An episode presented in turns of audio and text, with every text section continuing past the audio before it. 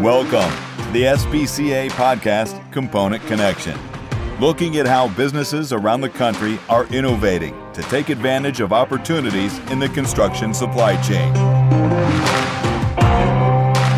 Now, here's your host, Sean Shields.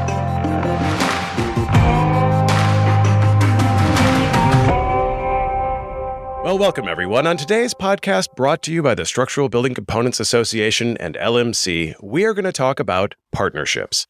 Today, we're joined by Rachel Hoops, B2B sales manager for LMC. Now, Rachel, she's helped me connect with multiple podcast guests to broaden the perspectives on this show. And today, we're going to talk about how she knows all of those companies and what LMC brings to the table. Rachel, welcome to the podcast.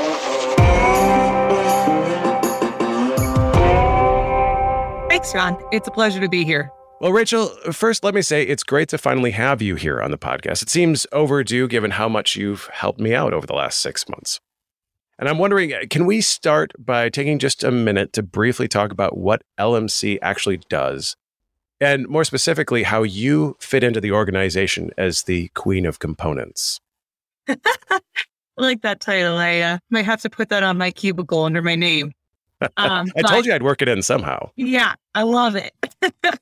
uh, but thanks for having me. It's uh, been wonderful working with you on these podcasts and honestly, all of the SBCA staff. Over the last year or so, myself and all the LMC staff are, are thrilled to be considered a trusted partner of you guys. So thank you for kind of spearheading and bringing us together. Absolutely. So, a little bit about LMC, which is fully known as Lumberman's Merchandising Corporation. Mm-hmm. In case you were curious, uh, it's one Super of the largest. yeah, it's one of the largest building material buying cooperatives in the United States. We have about close to 400 independent owned building material organizations. That includes anything from lumber yards to truss shops to millwork shops, even modular home plants. Mm. Our buying power is over $7 billion, which is why we're known as one of the largest cooperatives. Okay. So we utilize that purchasing power um, to help leverage our relationships with our suppliers and gain discounts and programs and rebates and everything you can think of to help our members keep up with the big box stores, if you will. Okay. That makes sense. I like to think of it as fighting for the little guy to come out on top. It's a good tagline. um, so beyond the purchasing power, we do a lot of other things just to kind of help with our members' daily business. And one of those things is running specialty groups or alliances within the cooperative, kind of based upon subsets of how they conduct their business or what they do. So obviously, given I'm on a component podcast, I myself and several others run what we call the Component Alliance. And that's the LMC version of our component group. We bring about 80 members or so within our cooperative that have some relationship to components. Obviously, most folks are in the truss manufacturing world, some pole barns, some modular plants. A smattering, as we all know, we've component industry has really grown and we've become more inclusive, and that stretches out to LMC. Okay beyond running the alliance uh, with those individuals, I promote component sales. So I'm constantly, ultimately out there promoting sales within the industry and how we can incorporate trusses and wall panels and components in general into construction. Obviously, there's a lot of conversations I have with lumber yards and supporting of our truss shops. In fact, one of the biggest things that I do is help our component manufacturers, the members of LMC, sell their products to other LMC members who uh, do not manufacture these products.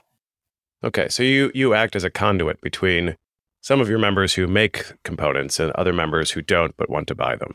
I prefer matchmaker, but yeah. Yeah, there we go. There we go. It's like the dating game from the 1970s, right? I have made that reference more than once in my job. okay, so if I'm a component manufacturer member of LMC I can purchase materials through your cooperative. And traditionally, I think that's how CMs have interacted. But as you point out through your program, you help component manufacturers sell their products to lumber yards.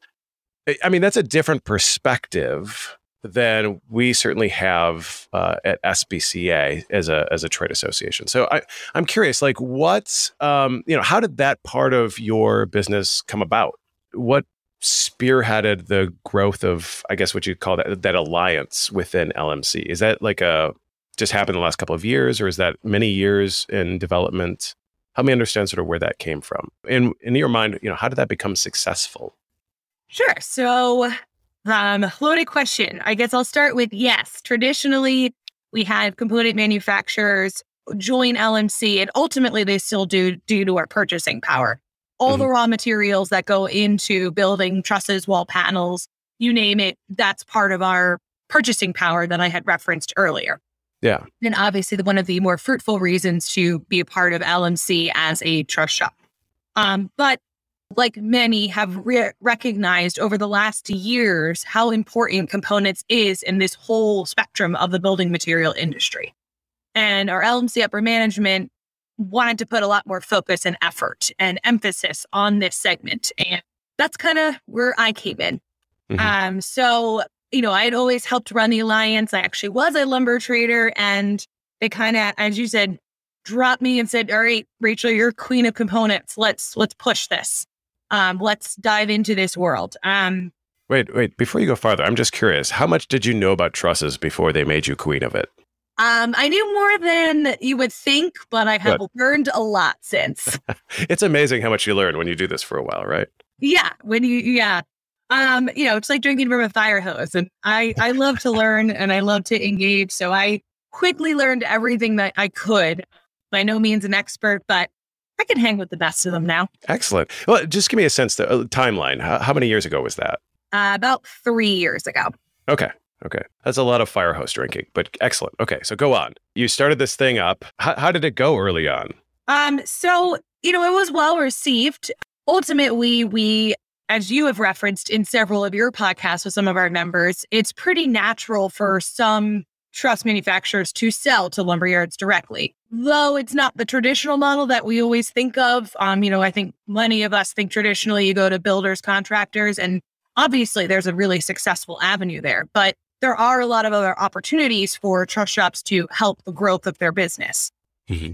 Our members, you know, understood that and, and saw that. And, you know, really it was, like I said, playing matchmaker to kind of bring everybody together.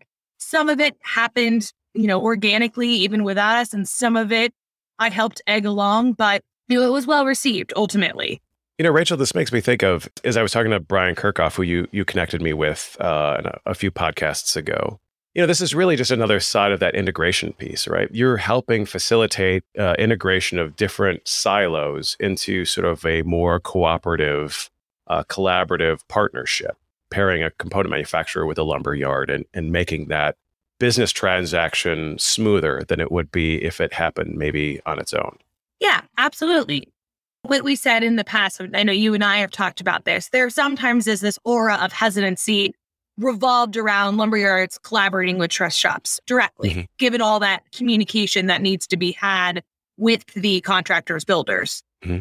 Being part of the same cooperative, and as I always say, kind of on the same team, it's kind of natural that they're going to have a mutual respect for one another and a mutual trust. And ultimately, they can use each other to leverage creating growth and business for for both parties. And that's what you know makes my my great days are when that happens and everybody wins. Right. Right. Excellent. So you have this different perspective, as I, I mentioned, than SBCA would, because you're actually transacting business in the marketplace on a daily basis. Are there any sort of trends that you are seeing on your end that you think might be of interest to our listeners?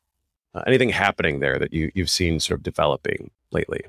Yeah. Well, the last two years, I think it's been anything but standard for the entire industry. uh, but despite the overall kind of hardships that we saw with the supply chain and shortages, and then, of course, add that to the overwhelming demand that we saw, Mm-hmm. Um, you know, there was a lot of shortages, and ultimately, we kind of saw this as a way to push. The, granted, our you know we all know the struggles that we had, but we were able to kind of come out with production. In I'd say the biggest takeaway was floor trusses. Um, there's a lot of conversations that we have had encouraging our relationships with whether it be lumber yards, talking to their builders directly, um, having the understanding of where floor trusses could come into play and help with all these EWP shortages. Uh, we saw it as a way to kind of put a shining light and try to sneak our way into just putting more growth and promotion around the whole component segment, sort of making lemonade out of lemons, if you will. Ultimately, that was one of the biggest things that I think we spent a lot of time on and, and we saw some success with. So, you know, hopefully, as well, I think we all hope that things level out a little bit and we don't have the, the uh, chaos of the last two years per se. Yeah. But we hope that we've made some strides in better understanding the component industry and just proving our worth out in the, uh, the, the building material industry as a whole. I love that. You know, you, you, touched upon it. Capacity has been sort of a hot topic of discussion over the last year and a half. I mean, it, it, seems to be coming to a head. Most of the equipment suppliers that I talk to these days, they're all like, "Yeah, I mean, everybody wants equipment. Nobody nobody can get it when they want it, kind of thing." And there's there's also seems to be a lot of people who are interested in opening their own truss facilities because they want to bring more capacity online, either to service their own direct needs or to service sort of the needs of a market. I would imagine that within your cooperative, you have plenty of of LBMs who are interested in in opening truss facilities, but probably once they hear what it takes, you know, at least in general, the market sort of walks back away from that. They're like, okay, well, we'll leave that to the component manufacturers that exist now. But I'm, I'm wondering what kind of conversations you have internally about people who are interested in getting into component manufacturing. Like, what kind of conver- how does that conversation go on your end?